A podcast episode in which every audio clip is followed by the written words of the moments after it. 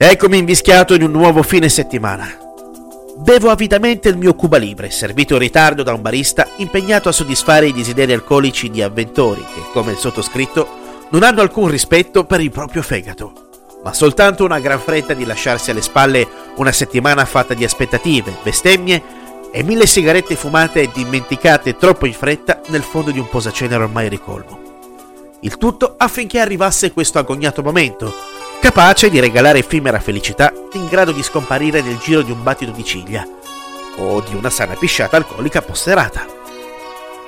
Mentre guardo i cubetti di ghiaccio nuotare placidamente nel mio bicchiere, la mia mente vola al pomeriggio.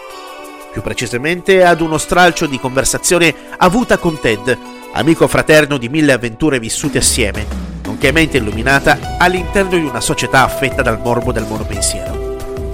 Sono troppo vecchio per questo mondo, sentenzia Ted, intento a dare fuoco alla sigaretta spiegazzata che gli pende dal lato destro della bocca. Ci sdraiamo su un grosso masso sotto il quale scorre un corso d'acqua cristallino e limpido.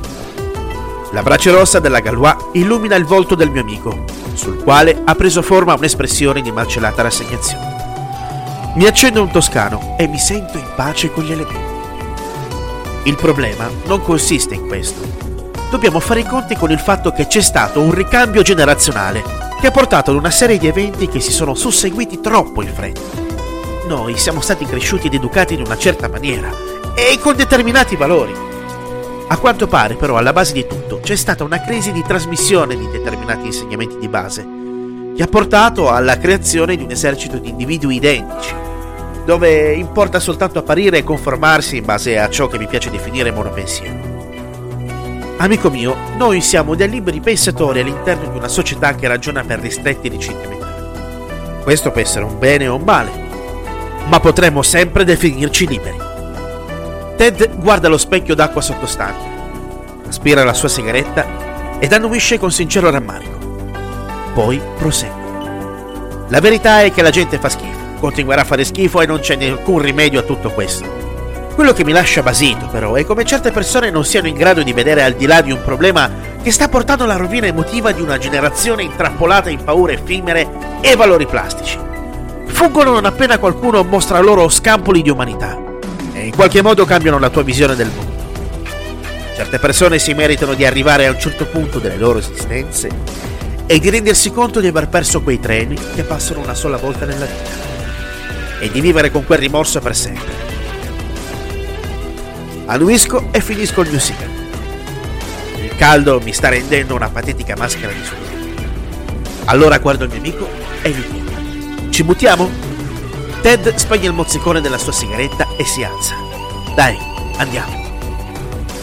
Il ronzio dell'insegna del locale dove mi trovo mi riporta velocemente alla realtà.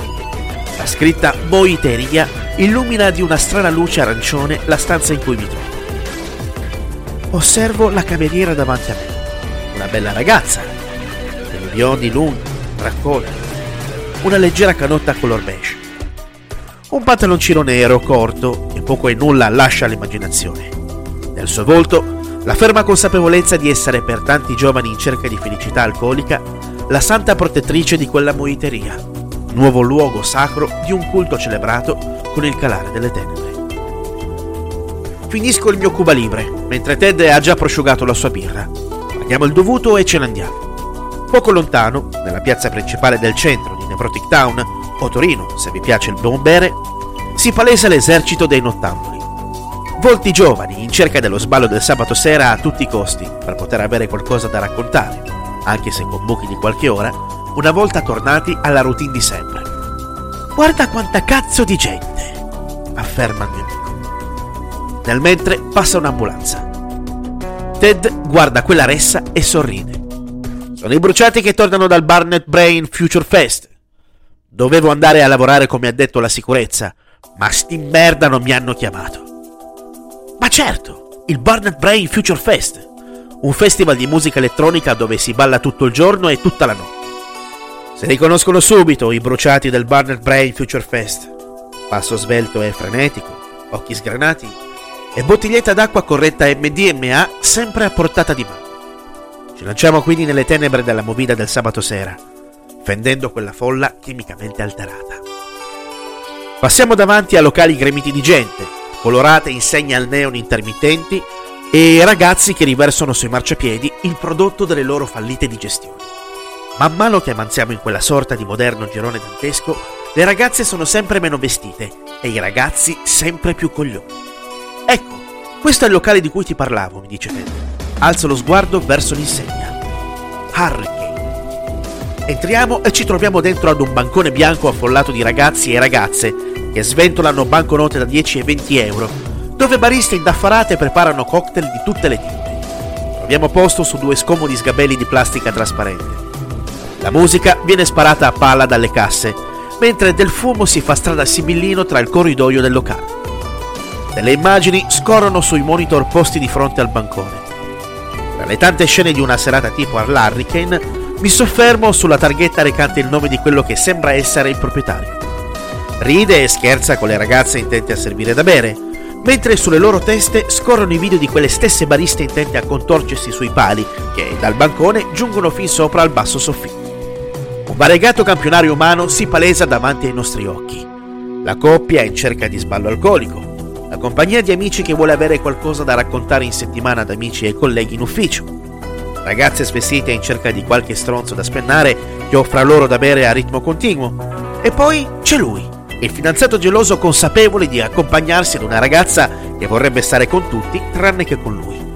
E alla fine ci siamo noi, in grado di osservare e di ridere dell'essenza effimera di quell'umanità che doveva essere lì per forza a qualsiasi costo per il semplice gusto di apparire. Qui, ad una certa ora, suona la sirena e quelle maiale delle bariste ballano la lap dance, mi grida in un orecchio Ted. Affascinante, gli rispondo mentre mi accorgo di fare la radiografia alla barista completamente coperta di tatuaggi. Guardo in direzione di quello che sembra il timido tentativo di un privé, dove una ragazza strizzata in un abitino color pesca divina il culo a tempo della gasolina di Daddy Yankee. Il locale è piccolo e la temperatura sale. Il potere taumaturgico di quella canzone inizia a fare effetto sulle ragazze presenti, le quali iniziano a dimenarsi a tempo di musica.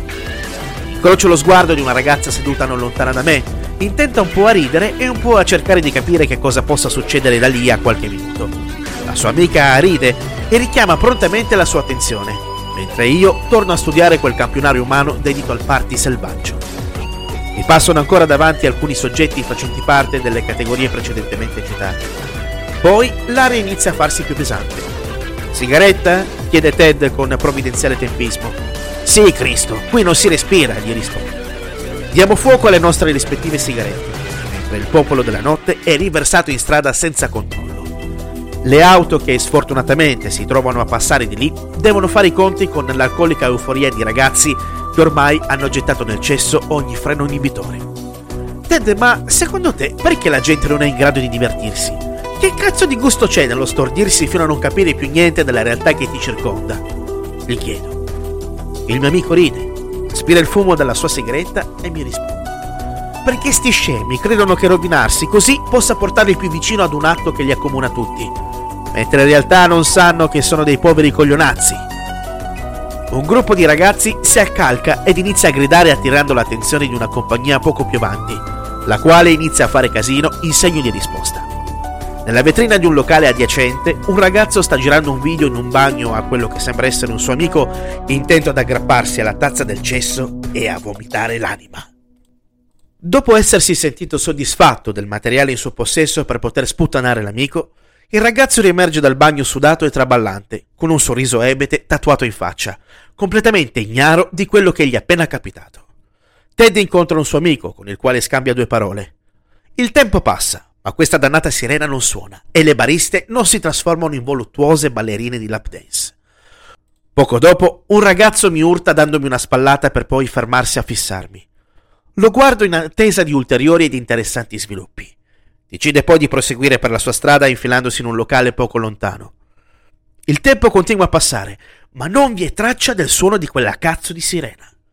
Vaffanculo a quella sirena, te le amo, dico a Ted. Sì, qui non ce la sbrighiamo più.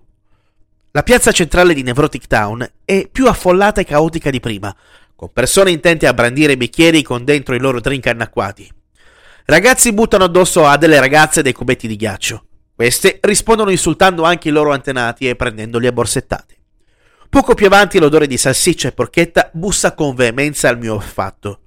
Accalcati davanti alla bancarella del paninaro di turno, un nugolo di ragazzi spinti da una fame chimica imperante.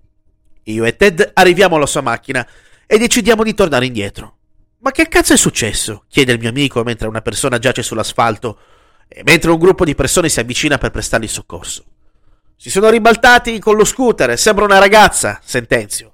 Porca puttana, andiamo a vedere, dice Ted. Trovato parcheggio non lontano dall'accaduto, iniziamo a chiedere informazioni sulle dinamiche dell'incidente. Quella che inizialmente mi era sembrata una ragazza è in realtà un ragazzo che ha tentato di fermare una macchina che gli ha mancato precedenza e che poi ha proseguito per la sua strada senza prestargli soccorso. Sul posto giungono nell'ordine una pattuglia di vigili, un'ambulanza che arriva dopo circa un'ora dalla chiamata e un imprecisato numero di curiosi, tra i quali noi. Decidiamo di cambiare aria mentre il blu delle sirene illuminano le tenebre di quella serata di ordinaria follia giovanile, dove tutto è lecito e niente è dato per scontato. L'unica cura possibile l'estinzione della razza umana. Il prima possibile, grazie.